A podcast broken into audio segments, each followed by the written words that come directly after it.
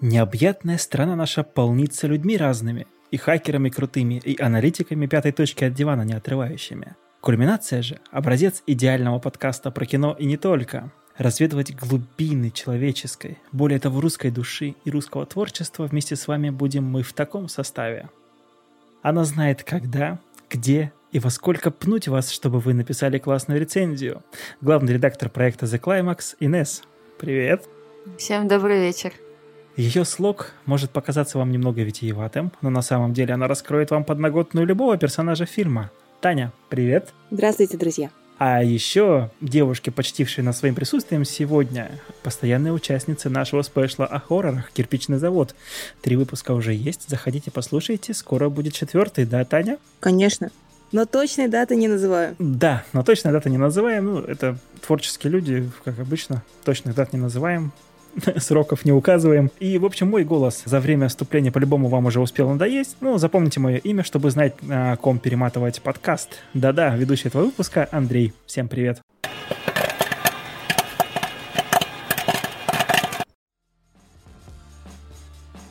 25 февраля на сервисе Кинопоиск HD вышел финальный эпизод сериала «Топи» нового творения из-под пера знаменитого писателя Дмитрия Глуховского. И все вокруг тут же кинулись его сравнивать с другими сериалами, хоть немного похожими на него. То на Твин Пикс Линча, то на нетфликсовскую тьму. Мы решили тоже разобрать по кусочкам этот сериал, так что берем палки подлинней и готовимся прыгать по кочкам. Тань, скажи, как тебе сериал, и стала бы ты его вообще с чем-нибудь сравнивать, как излюблено у нас в интернетах делать? Сериал мне отлично, хотя надо сказать, что поначалу я смотрела его из чистого любопытства и как-то вначале не совсем, наверное, въезжала, что ли. Но замысел создателя удался. Ты действительно погружаешься в это шоу как в болото, как в эти топи. И в итоге, конечно, вчера, когда я посмотрела уже финал, я пищала от восторга и, в общем-то, осталась целиком и полностью довольна. Что касается сравнения, то для меня лично это такой художественный Балабанов. Вот честно. Это вот эта вот чернуха, которая сейчас у нас не в чести, и сейчас все так морщат носики свои от этого слова, и такие, фу, зачем показывать всю эту дрянь? Ну вот Глуховский взял и показал вам эту дрянь красиво, а вы даже не поняли.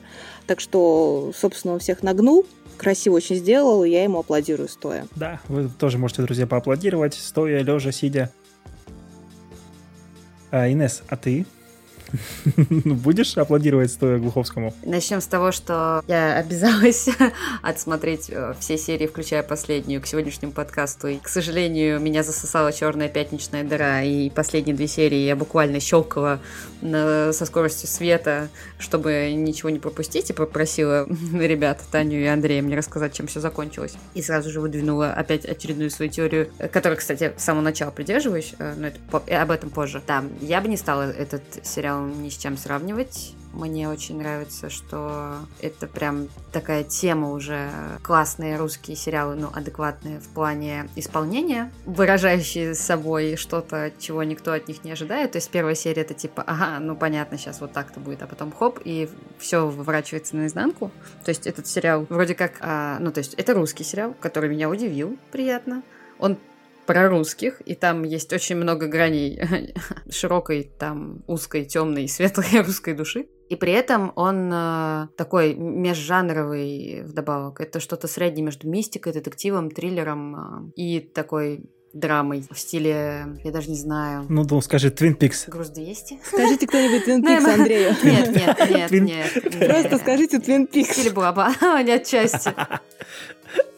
И тут дружно Т, В, И, Э, Twin. Twix. Нет, нет, не похоже, ни хера, нет. Pigs. Twin Pigs. Был такой ресторан в районе Останкиной, по-моему, там Twin Pigs. Я каждый раз думала, что же это такое? Там двойную порцию свинины подавали? Там сиамские свинки были. Я, я не знаю. Я там не была, я просто проезжала на такси часто, проезжала или на машине, и, в общем, я тогда еще не смотрела сериал, это было ну, лет 10 назад, наверное. И, и я такая думаю, блин, что же это за Твин Пикс такой? Я слышала про Твин Пикс, а тут Твин Пикс. И я вот ломала, ломала голову, но потом поняла, что просто кто-то хайпанул на... Ну, почему бы нет? Классном, на название классного сериала. Нет, э, короче, это не похоже на Твин Пикс, я очень долго запрягаю, короче, мне понравилось понравился сериал, он классный, он совмещает в себе все, что мне нравится, и при этом его сделали наши, и это очень классно. еще раз. классно, классно. А по остальном потом. Теперь, Андрей, лучше ты расскажи о своих впечатлениях. Только не говори про Twin Peaks. Ну все, обломали человека. Да, я не буду говорить про Twin Peaks. Спасибо. Пожалуйста. Я благодаря этому сериалу узнал такое интересное жанровое название, можно так сказать. Называют, в общем, в топе «Тлеющий триллер». Слышали такое? Это не slow burning. Мистическая утопия, говорит Глуховский. Не мистическая утопия? Мистическая. Ну, кстати, твое слово тоже подходит, да. Да, тут вообще очень много интересного, на самом деле, с этим сериалом связано. Я ну, вообще много узнал, когда готовился к подкасту, мы об этом потом тоже. Что касается моих впечатлений, ну, если брать в расчет то, что я два раза посмотрел этот сериал, то Вау, вау, да, то я Вот это сначала фанат. мне показался. э, Начну так. Я сначала посмотрел первую половину этого сериала, и мне понравилось. Потом я посмотрел вторую половину сериала, и я понял, что первая половина сериала там слишком много воды. А потом я увидел вот это название «Тлеющий триллер», и я понял, что да, точно, это тлеющий триллер, и все, все круто. Потом я посмотрел второй раз. То есть это slow burn, получается. Slow burn это типа либо медленно разгорающийся, либо тлеющий. Да, получается, что это slow burner, да-да-да. И когда я посмотрел второй раз, я Кайф. понял, что я предвзято относился к этому сериалу сначала, потому что концовку я, может быть, не понял, и вот это вот все то, что там происходило, я был не в восторге от этого. Но когда я вторую половину сериала пересмотрел второй раз, я очень многие мелкие детали, которых раньше не замечал, увидел, и понял, что да, это все-таки шедевр. Глуховский смог, как обычно. Вот это эмоциональные качельки у тебя были. Да, и для меня вот, э, вот, вот этим, вот, вот, вот э, тем, что он написал сценарий для Топи, вот он для меня просто реабилитировался после текста, потому что текст я и книжку читал, и фильм смотрел, и это просто тяжелая хренотень, которую я не люблю, после которой Глуховского для меня как бы даже не стало. Как ты Но жестоко. вот в Топе реабилитировали его. Ну, и причем, знаете, интересно, Ну, как бы текст-то старая уже книга, да. а вот, кстати, старая книга. Ты знаешь, что сценарий к топям был написан в 2011 году? Первая редакция сценария Глуховский. Так, давай к тексту, ты не, пере- не передергивай. Не, ну книга, книга, да, она тоже такая достаточно старая, но пес какая тяжелая, простите за маты, да, я по-другому не могу сказать. А фильм, он тоже такой нелегкий, но он еще и как-то немножко, мне кажется, извратил книгу. И вот этот еще хайп вокруг э, секс-сцены с Асмос. В общем, для меня в топе реабилитировали Глуховского после текста. И можно я, пока мы от отсылок к другим сериалам не отошли, я просто тут как раз недавно послушала передачу, посвященную топям, где генеральный продюсер, если мне не изменяет память, говорил, на какие проекты они ориентировались, именно создатели. Так вот, те, кто увидел Twin Peaks, были правы. Потому что, ну вот, со слов создателя, они действительно ориентировались, но он уточнил, что они поняли, что они сделали что-то похожее на Twin Peaks, когда уже увидели картинку. То есть они не ориентировались изначально, но когда увидели картинку, поняли, что что-то в этом есть. А вообще изначально они ориентировались э, на сериалы «Тьма» и э, «Настоящий детектив», как ни странно. И еще они сказали, что отдали дань Тарковскому. Так что вода, много воды, да, вот это я тоже отмечала. Там вообще очень много созерцательных моментов, которые, в принципе, если их вырезать, то мало что изменится в плане происходящего. То есть для сюжета они не так важны. А вот в плане визуала они добавляют атмосферы. Но и без них сюжет бы состоялся и все такое. И мне кажется, они туда добавлены чисто вот из любви к красоте. Знаешь, мне очень понравилось в искусстве кино, по-моему, написали, что Топи — это такая кинопоэма, как Евгений Онегин в свое время была роман в стихах. А это как раз э, кино Сериал в стихах. Ну, типа того. Ты, ты понимаешь, это кинопоэма, действительно. То есть э, там очень много вот этой вот какой-то красоты, которая, может быть, не обязательно, но она создает какой-то антураж, какую-то свою атмосферу, которая уже, в свою очередь, порождает что-то более важное, может быть, чем действия персонажей. Может быть, имеет смысл немножко совсем вкратце рассказать о завязке сериала. Может быть, кто-то еще не знает, кто готов рассказать об этом. Ну, давайте я расскажу. Главный герой сериала Денис. И он создатель инновационного мессенджера, который во время общения определяет, врет тебе собеседник или нет, по зрачкам, по его пульсу, еще что-то. Естественно, вот этот вот молодой человек, 30 лет, успешный, а, попадает под жернова ФСБ, которые, соответственно, протянули свои мерзкие щупальца к его мессенджеру и хотят у него ключики вот эти вот, чтобы получать доступ к информации.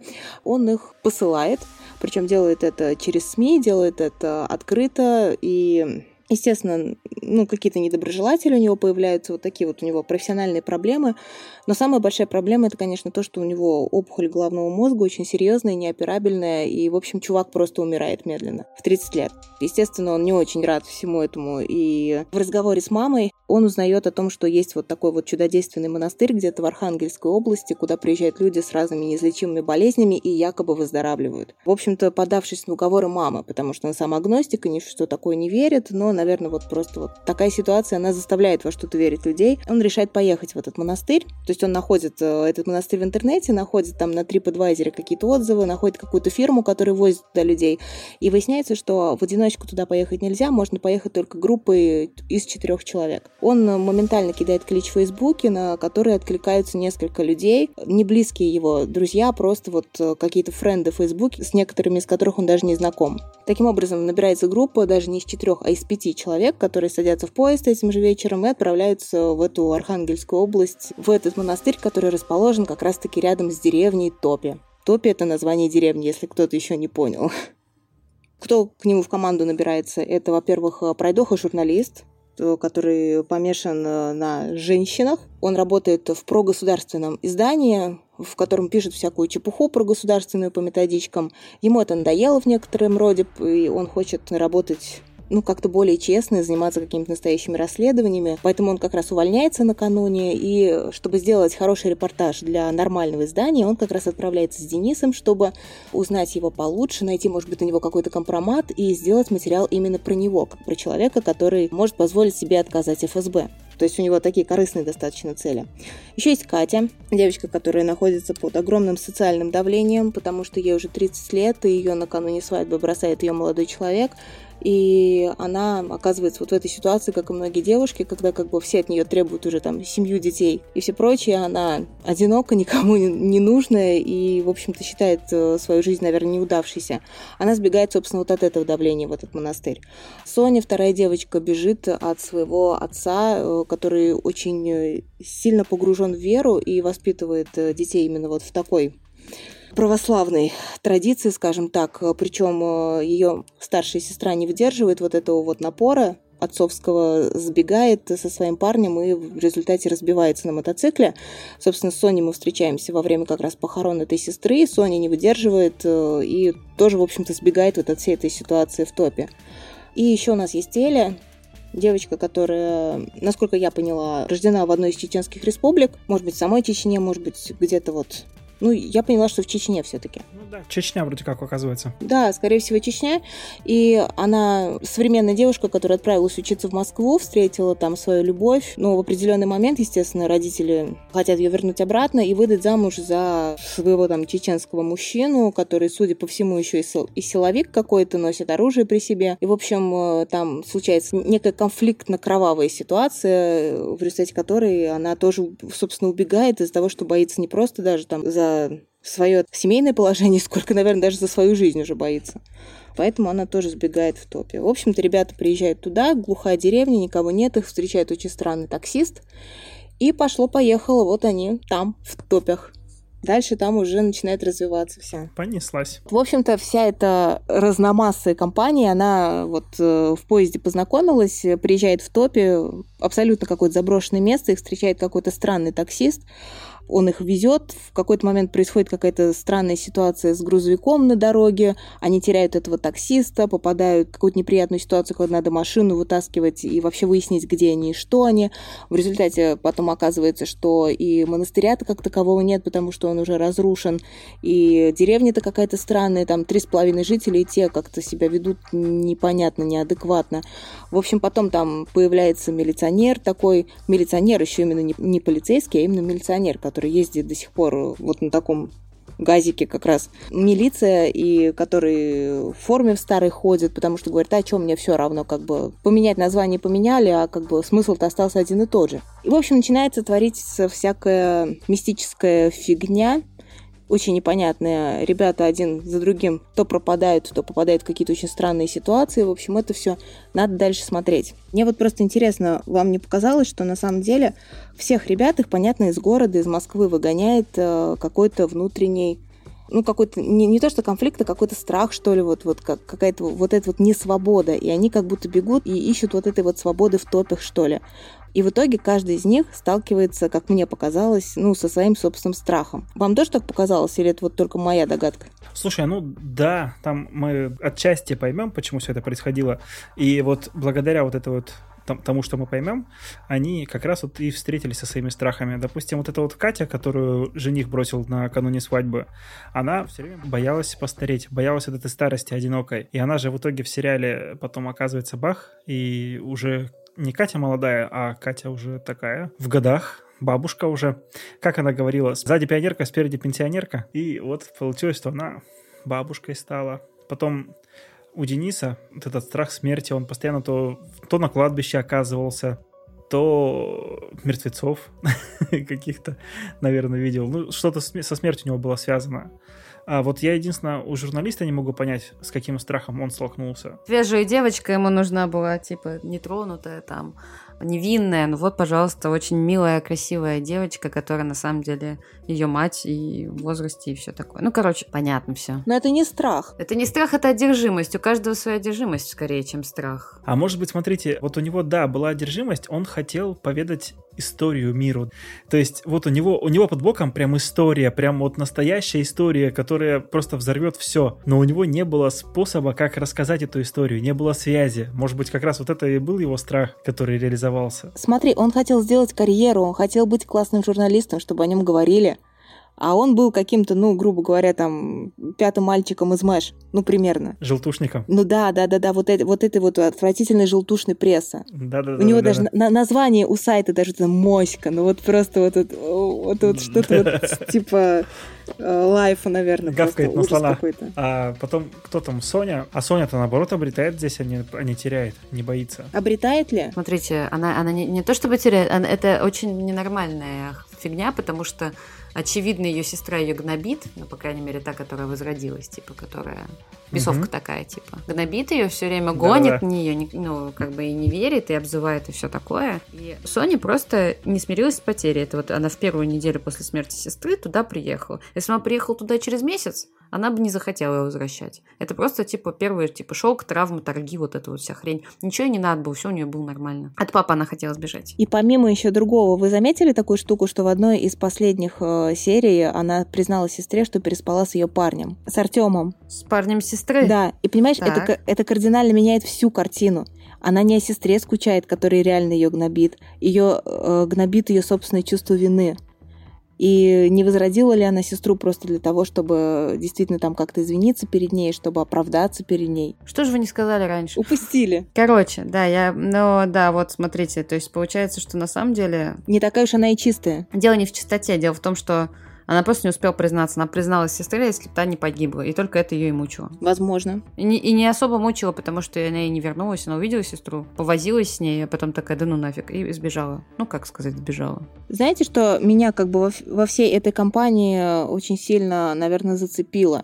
И как бы, ну, насколько я слушала Глуховского, который рассказывал о как раз этих персонажах, о том, как он все это создавал, это все ребята, ну, от 25 до 35 примерно лет. То есть, ну, грубо говоря, это наше поколение поколение, да, вот это вот. Так. Там, миллениалы. И там есть, кстати, вот эта вот фраза, которую мы уже сегодня еще до, до эфира проговаривали, там э, хозяин как раз вот этот, который предстает то ли дьяволом, то ли кем-то еще, произносит такую фразу, что, что это у вас за поколение, не умереть нормально не может, не убить никого. Вот, э, и это, ну, как по мне, очень хорошо как бы описывает действительно вот этих вот людей сегодняшних, там 25-30-летних. И в какой-то момент я просто стала замечать, что некоторые персонажи, ну, каждый персонаж говорит какую-то такую фразу определяющую, ну, не совсем ключевую, ну, вот, например, мент. Он такой, на рак России не рассчитана, например, или этот э, лысый обгоревший. Хитрости много, а ума нет. Кому о теле, а кому о душе, опять мент говорит. Ну, то есть, как бы, тут, вот то место, куда эти все попали, в пятером. Они такие, типа, запутавшиеся, непонятливые. Ну, поколение такое, не знает, что хочет, да? Потерянное. Подожди, подожди, рано. Нет, не надо. Не сейчас. Я еще не пила, погоди, у меня трезвая неделя. Остановитесь. Э, короче, каждый из тех, кто там есть, он выдает какую-то такую философскую цитаточку, которая определяет какие-то вещи относительно вот по крайней мере, этой группы ребят, которые в своем роде если честно. лицо нашего поколения. Я как раз не столько на то, что оно плохое, это лицо, просто это реально лицо. То есть я, смотря на этих ребят, вижу, ну вот, грубо говоря, своих ровесников, вижу нас примерно, вижу вот сегодняшнего вот этого молодого человека. И что удивительно, кстати, Глуховский говорил в своих комментариях как раз к сериалу по поводу того, что он хотел показать вот этих вот людей, ну, в частности, вот, например, Дениса. Кстати, очень многие говорят, что Денис списан с Дурова. И, ну, как бы, с одной стороны, да, похожие ситуации вот с этим вот отбором у него ВКонтакте несколько лет назад. Похожая ситуация, естественно. Но он говорил о том, что фишка была в том, что вот это вот молодое поколение, которое думает, что оно сейчас со своими вот этими соцсетями, своими вот этими там мессенджерами, вот этим вот всем-всем-всем вот современным и крутым, вот со стаканом смузи в руке, оно сможет жить вот в этом своем вакуумном пузыре, да, вот в этом своем каком-то интернет-пространстве без какой-то печали и без вторжения системы внутрь вот этого вот пузыря, вот где все прекрасно. Uh-huh. Вот. А так не получается, и система все равно на тебя действует. И как бы ты там в своем прекрасном мирке не жил, тебе все равно приходится выходить, и приходится сталкиваться с вот этой суровой действительностью, где ты садишься в такси, и тебя сбивает вот этот вот КАМАЗ который везет гроб. Да, кстати, ребят, это надо, наверное, прояснить. Вот первая серия введения, это ребята, значит, сбежали из Москвы, собрались, приехали в Топе, ну, типа Топе, да, это Архангельская область, там чудодейственный монастырь, и встретил их какой-то водитель такой кривой, зубастый, странненький, где-то не набившийся, значит, ему машину. Случается авария. Раз. Все погибают. Случается авария. Два все отматывается обратно, и случается авария 2, но только никто не погибает. Водитель только исчезает, и все. После этого можно строить сразу несколько теорий. Ну вот на этом введении все, все как бы от этого все отталкивается. Это их выбивает из их пузыря, или это их выбивает из жизни, или еще как-то.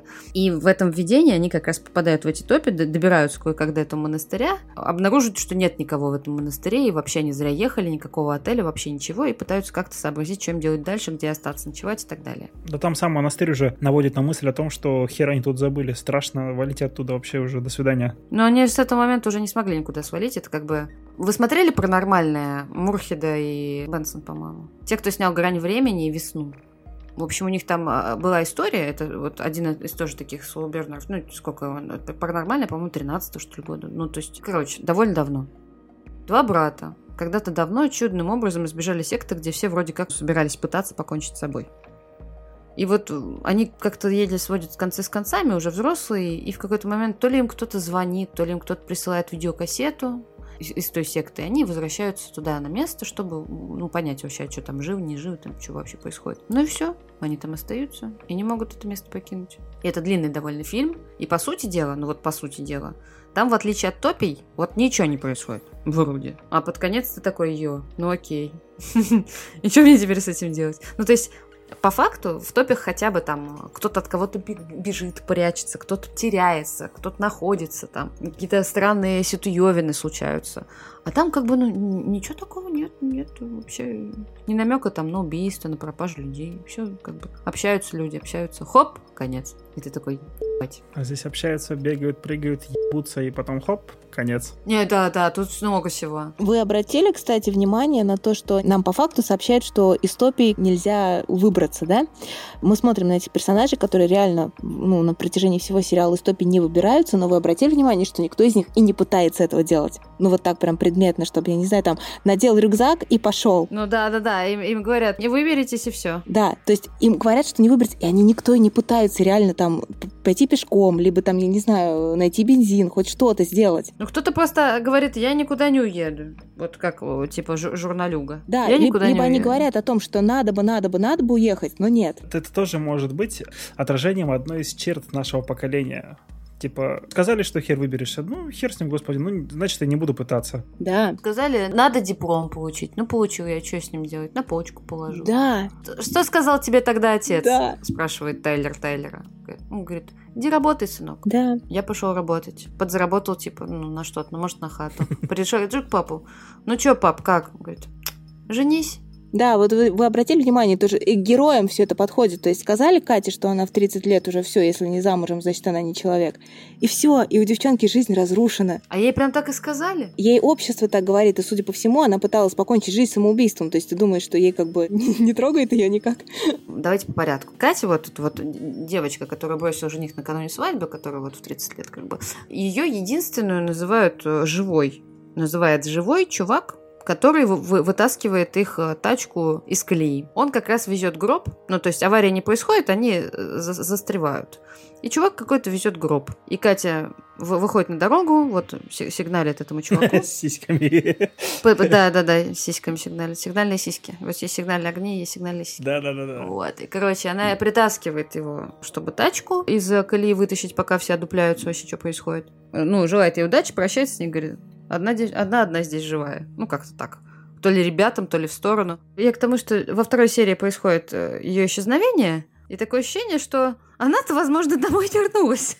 С одной стороны. Ведь те, кто пьют воду топи, они видят то, что хотят видеть, или, ну, я не знаю. А вот это, кстати, интересно. Смотрите, Э, тот, кто пьет воду топи, он получает то, что хочет, и в то же время получает то, чего боится, да? Мне кажется, что эта вода это такой, такая метафора большая. Это может быть все что угодно. Я не знаю, водка, наркотики, сериалы, просто вот все, все, все что угодно. Это штука, которая отвлекает человека от реальности. То есть касательно того же самого милиционера, который, э, естественно, тоскует по умершему сыну, для него вот он машет рукой такой, а хрен с ним. То есть понимаете, он устал от этой реальности, которая ничего ему не дает. А вот он выпил, и он видит сына как будто живого. Это реально, это просто вот эта вот наркота, которая помогает тебе справиться с жестокой реальностью. Или водка. Ну, что угодно. Как Ментяра попала в топе, мне интересно.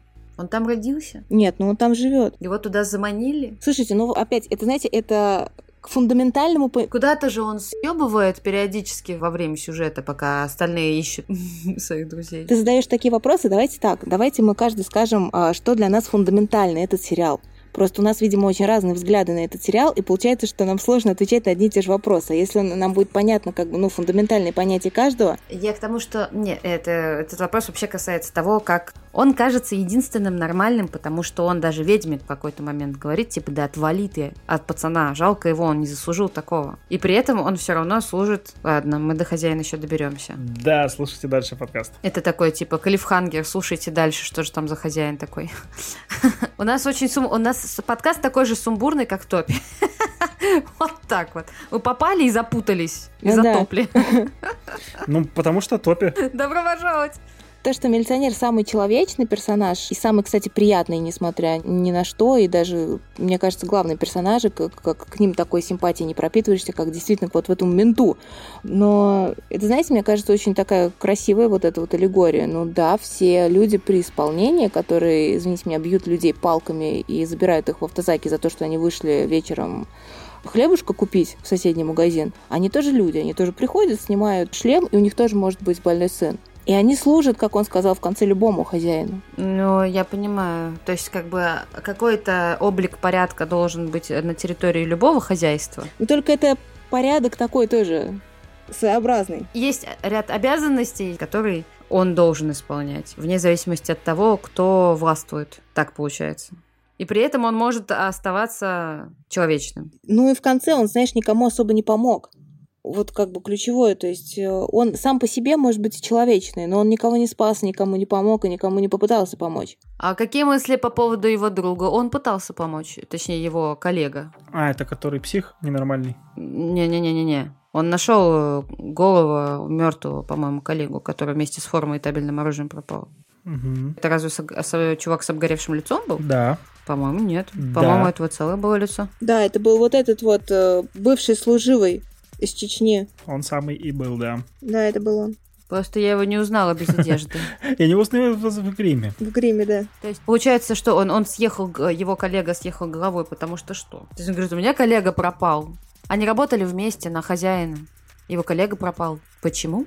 Смотри, смотри, смотри. Получается, э, сам капитан, он не пил эту воду. Я так подозреваю, что он не давал пить воду вот этому коллеге своему, напарнику. Но напарник э, в один прекрасный момент этой воды выпил и поехал кукухой, потому что он увидел все то, что жило у него внутри. То есть вот эта война, с которой он вот дальше пошел. Элю нашел, ее подвесил. М, точно, точно. Эля тоже пила водичку. Да. Видимо, раз она увидела своего жениха, который ее преследует, я так понимаю. Нет, постойте, ребят, вода, наоборот, она показывает что-то, что успокаивает тебя и не дает, наоборот, суровую реальность видеть. То есть, получается, наоборот, пока он пил эту водицу, он был просто обычным милиционером. Когда он перестал пить, в нем, в нем опять вот этот вот зверь проснулся, который резал детей и взрослых в этом бедном селении чеченском, на живую. Вот. И, собственно, ну, мне кажется, это очень такой кра- красивый портрет войны, ну, красивый такой, конечно, так, утрированно в, кавычках сказано, про который нам все сейчас говорят, как это красиво и прекрасно, как это замечательно, когда ты можешь победить всех врагов, а вот он настоящий портрет войны, когда человек, там, пришедший много лет назад,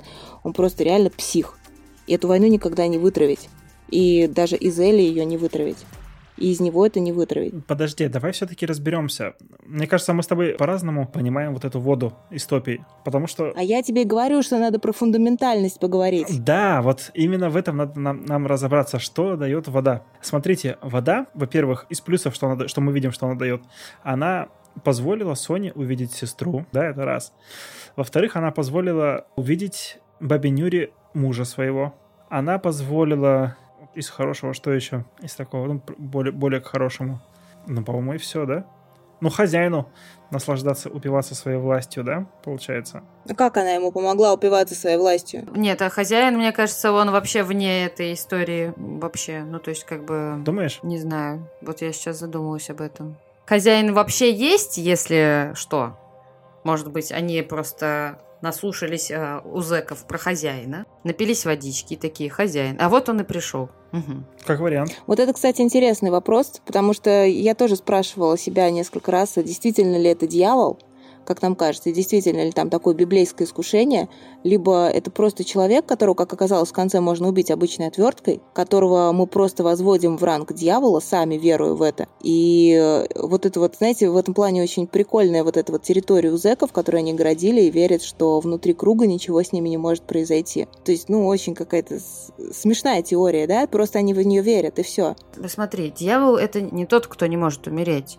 Дьявол — это сущность, точнее, это власть, которая наделяет любого. И он начинает ей соответствовать просто. То есть его можно убить, носителя этой власти. А власть останется, просто носитель сменится. Убивай, не убивай, а это будет как гидра многоголовая. То есть дьявол всегда здесь. Да, и логично, что он представил своего переемника как раз. Devil all the time. То есть в любом случае дьявол это такое, это опять же тут можно поговорить, а действительно ли это какая-то сущность, да, которая, я не знаю, переселяется там из одного человека в другое, либо это опять сущность, которую придумывает мозг человека, и опять же верует в него просто. Ну, либо это облик власти, Да. в принципе, либо тут супер четкий политический подтекст. Но мне нравится, что топи оставляют очень большой простор для интерпретации, на самом деле. Это, очень круто, да. Тут очень по-всякому. Тут и верующий найдет свое, ну, то есть, или там неверующий, наоборот. Тут и человек э, аполитичный, точнее, наверное, не а, а прополитичный какой-нибудь найдет что-то свое. Потому что как аполитичный человек я на самом деле вообще, пока мы не заговорили об этом сейчас, о том, что исполнитель указаний свыше мент, он как бы так и будет это делать, а власть меняется лицо, власть остается на месте, и что купить можно, и все такое. Ну, ребят, просто смотрите, как бы зная позицию самого Глуховского, который очень такой неравнодушный человек и достаточно четко высказывает свое отношение ко всему происходящему в нашей стране, и видя просто, ну, некоторые такие вот зацепочки, которые он рассыпал по всем топям, то есть у меня, например, лично вообще не остается никаких э, сомнений в том, что, по сути, он просто изобразил Россию. Поэтому я сказала, что это Балабанов в художественном изображении, потому что это реально вот эта вот вся вот российская чернушность просто в таком, в красивом, сказочном преобразовании. И, извините меня, там, не знаю, горящий двухглавый орел, ну, куда еще просто более в лоб ударять, это раз. Во-вторых, да, хозяин, а инициалы которого э, ВВ, Можно, конечно, подумать, что это Владимир Владимирович Мирзоев, который режиссер, конечно, э, топий. Но, скорее всего, тут что-то другое вот подсказывает мне, вот что-то, что как-то... А мне кажется, два в одном, потому что режиссер топий, он же хозяин. Да, топий. может быть. Он сам решает, что и как там будет происходить. Тут одна ссылочка другой прикрывается. Но очень лукавые такие буквы, согласись. А вот. если копнуть еще глубже, то сериал... Только не про Твин Пикс, Андрей. Нет, нет, нет, не Твин Пикс. А если копнуть еще глубже, этот сериал снимался в Беларуси под Минском. Ну и что? Так, так, так. Ну, смотрите, там, там же, там же Бацка, там же тоже власть такая несменяемая, как раз на фоне всех этих Тебе событий, наши, что ли, не хватает? В Беларуси тебе.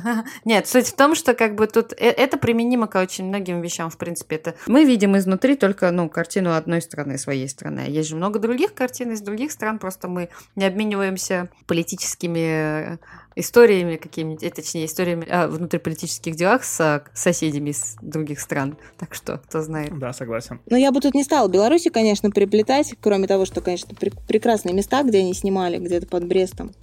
В плане просто вот именно политической какой-то повестки или социальной, кстати, скорее даже социальной, чем политической, я бы сказала.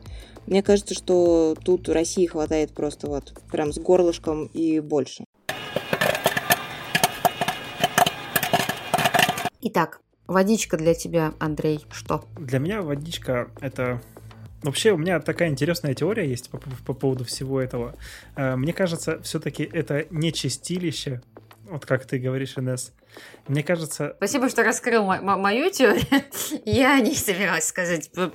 Прошу прощения, ладно. Да, в общем, это не чистилище, это не что-то... Мне кажется, это вообще такой эксперимент, на самом деле, научный. То есть у меня даже две теории. Но смотрите, есть комбинат, и он на протяжении почти всех серий, начиная, по-моему, с серии со второй или с третьей, он там так своей вот этой дымной громадой нависает над всеми топями. И вот этот слив воды и вот этот хозяин, это все контролируемо. То есть это такой в отдельно взятой территории эксперимент государства по поводу как раз вот управления людьми. Манипуляция, контроль, это все посредством как раз добавления каких-то добавок в воду. А какие ваши доказательства по поводу этой теории? Хозяин, который может управлять людьми, смотри, он Элю, он из круга выманил.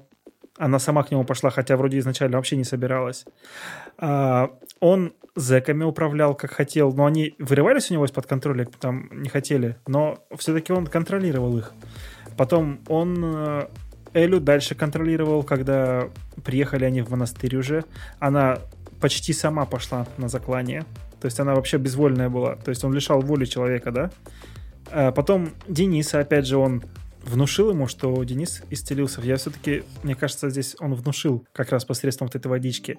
Он постоянно что-то пьет из фляги. Из фля... Фляжку он с собой таскает, постоянно что-то пьет. Мне кажется, что это та же вода, и он какую-то просто силу, что ли, благодаря этому обретает. Хрен его знает. Но это никак не доказано. Но это, это, это та же теория, что он дьявол. Ну вот он дьявол, он может все.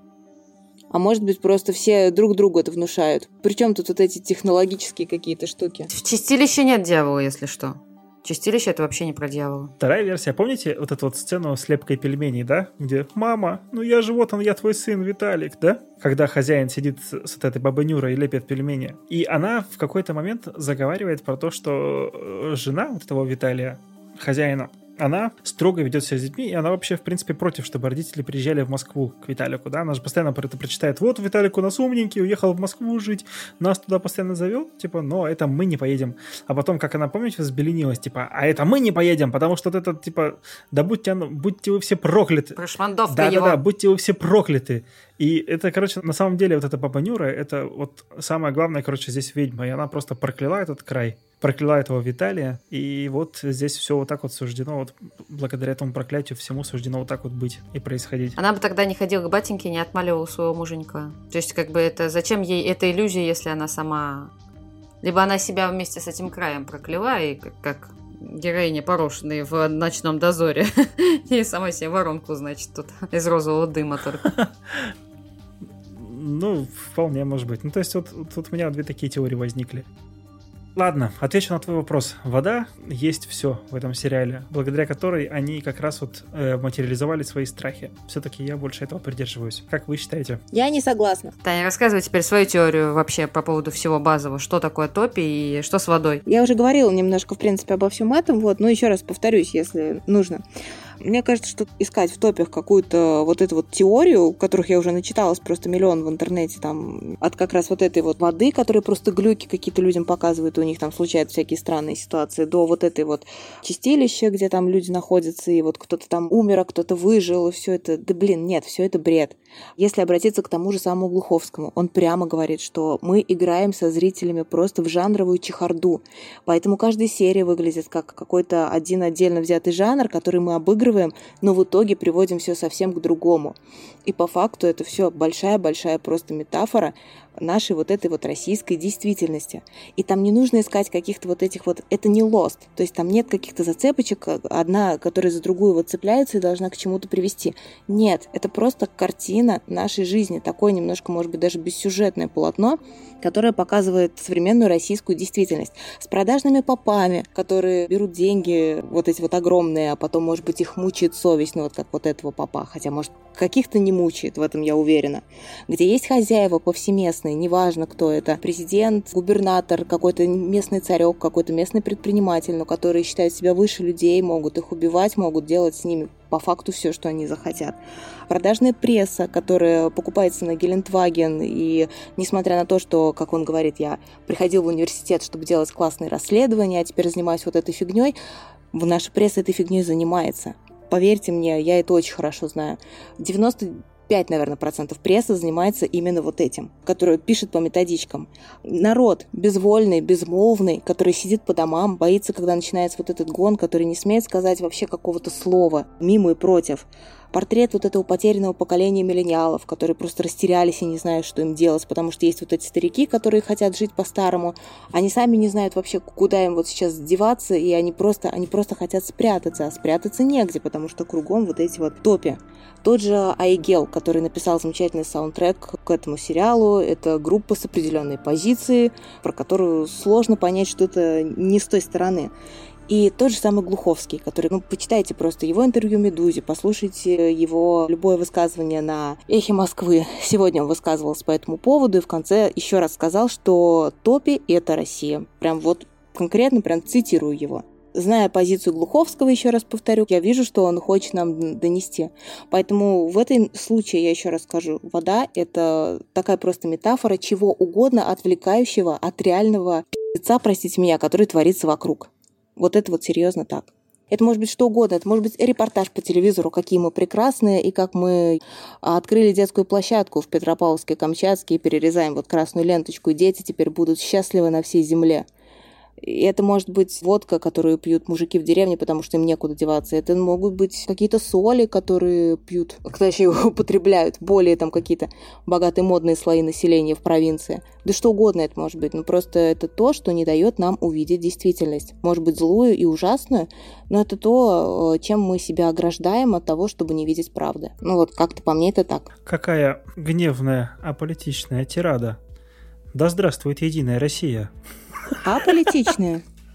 Ой, аполитичная. В смысле, ап, э, противо, против, противогосударственная, я не так сказал, антиполи, а, антигосударственная пропаганда такая пошла в подкасте «Кульминация». Твой земляк, Андрей сказал, убей в себе государство. Да здравствует медведь, единая Россия, Ой, фуй, forever. Фуй, все, я ухожу, Андрей. Вот я сейчас прям вот выключаюсь, и больше вы обо мне не услышите. Спокойно. Тихо мне здесь. Рано уходить. Мы еще не обсудили сериал. Господи, я... Никогда, никогда бы не подумал, что скажу такие слова, да. Простите меня, пожалуйста, я это вырежу. Это все водичка. Это все водичка, да. Твои слова водиться. Так не годится. Ты еще скажи, я так. познаю мир других мужчин. Инесс, теперь твоя теория, давай. Я предпочитаю никогда не слушать ничьи интервью и так далее. Я, я либо читаю книгу и смотрю фильм, или смотрю фильм, потом читаю книгу, и на этом все заканчивается, ну, в большинстве случаев.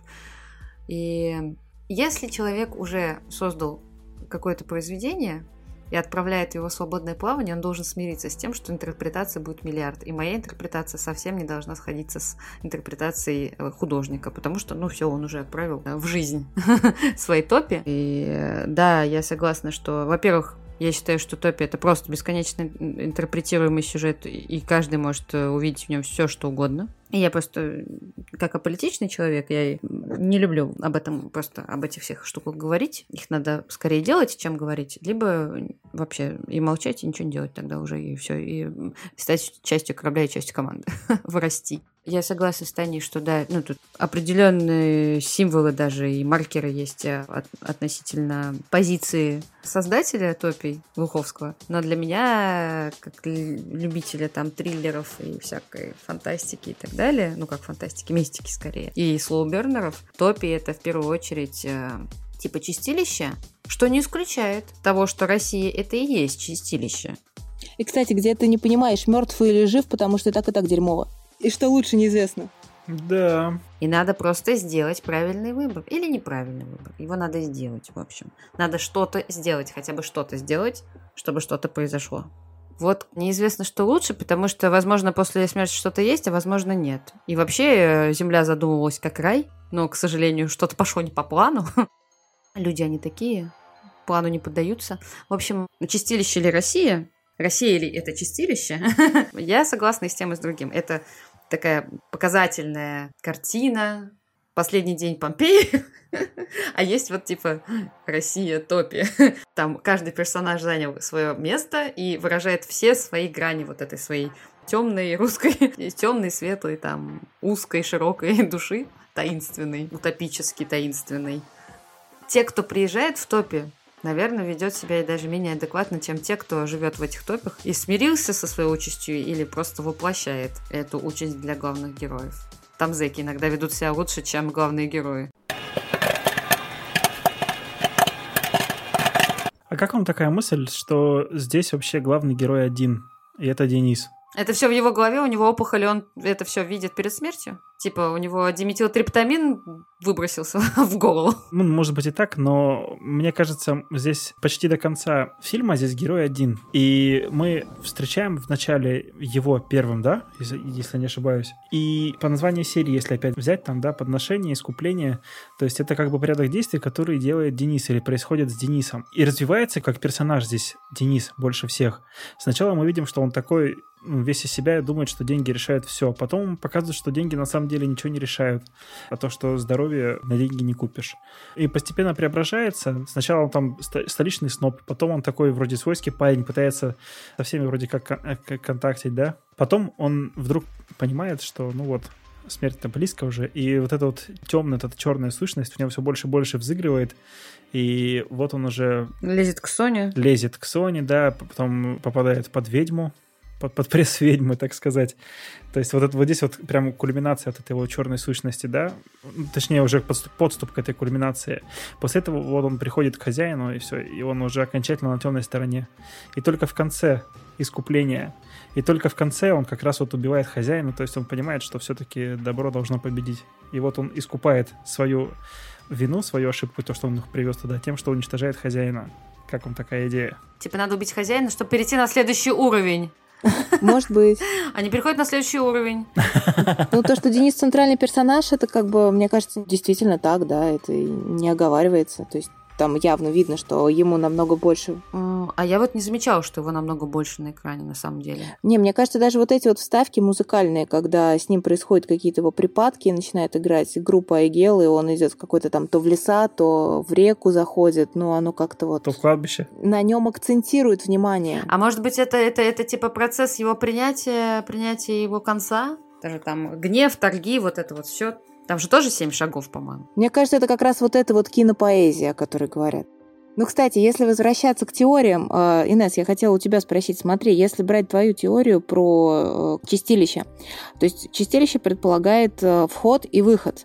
Ну, то есть все равно там не вечно люди находятся, правильно, как бы, или там не люди, кто угодно. Но если... Нет, есть люди, которые находятся там вечно. Чистилище, оно не только место временного пребывания. Некоторые в чистилище навсегда насколько я понимаю, есть чистилище, из которого никогда не выходят. Ни ад, ни раем не светит. И они вечно в серой зоне.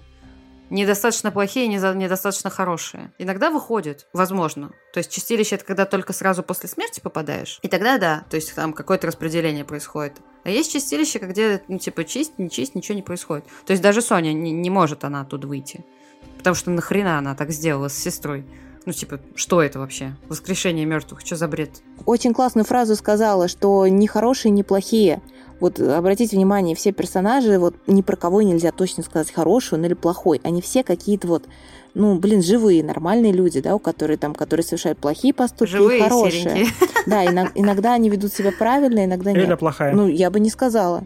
А чем она плохая, Андрей? Мне кажется, она, как, знаете, простите за такое не очень удачное сравнение, как бешеная собака. Она пристреливает своего любовника, своего любимого, тычет во всех пистолетом. Она же не специально это делает. Ну и вообще она какая-то истеричная. Ну то, что тычет во всех с пистолетом, это она запуганная истеричная. Но да, это не повод все-таки таскать с собой пушку и втыкать во всех незнакомых людей, которые тебе еще ничего не сделали. Ну понятно, с другой стороны, ребят, никто из нас не был в ситуации, когда тебя хотят схватить и выдать замуж за какого-то урода явно, который ну, там да. будет тебя бить, надеть на тебя паранжу и прикует к батарее, заставит рожать тебе детей. Как бы это достаточно серьезная тема.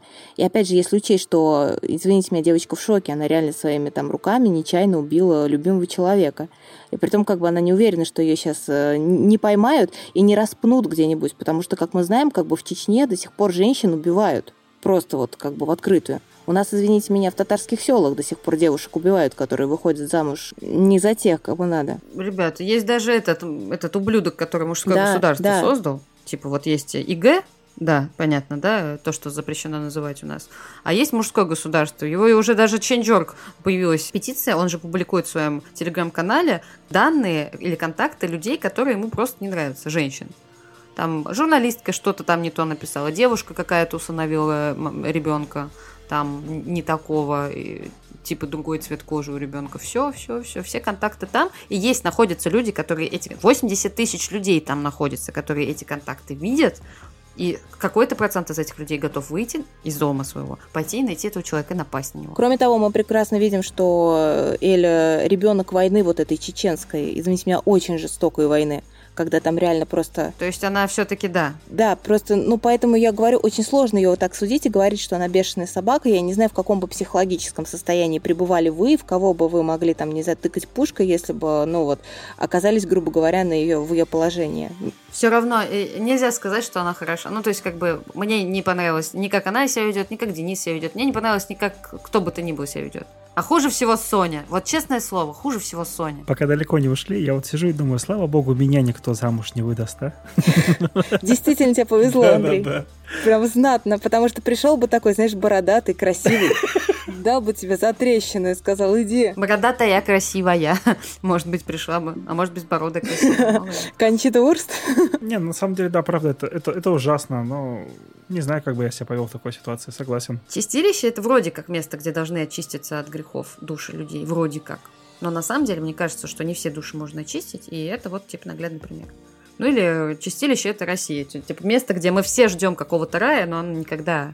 Это, это промежуточный вариант. Я, я типа между Россией и чистилищем. То и другое, топе типа болото такое. Если брать финал, я как раз о том, что там же все закольцовано и показано как бы, что выхода нет. Ну, в открытую прям показано, что поезд ходит по кругу, и никто не выбрался и не выберется, судя по всему. То есть как бы тогда получается, что это либо действительно люди, которые застряли в этом чистилище, если это чистилище, либо просто это не чистилище, а какое-то место, откуда нет выхода. Ну, на Земле бывают ли места, откуда нет выхода? Или это просто люди готовы быть во власти иллюзий и настолько, что они просто либо не замечают, что выхода нет, либо они не хотят этот выход искать? Скорее всего, они не хотят, потому что мы выяснили, что они не пытаются оттуда уйти.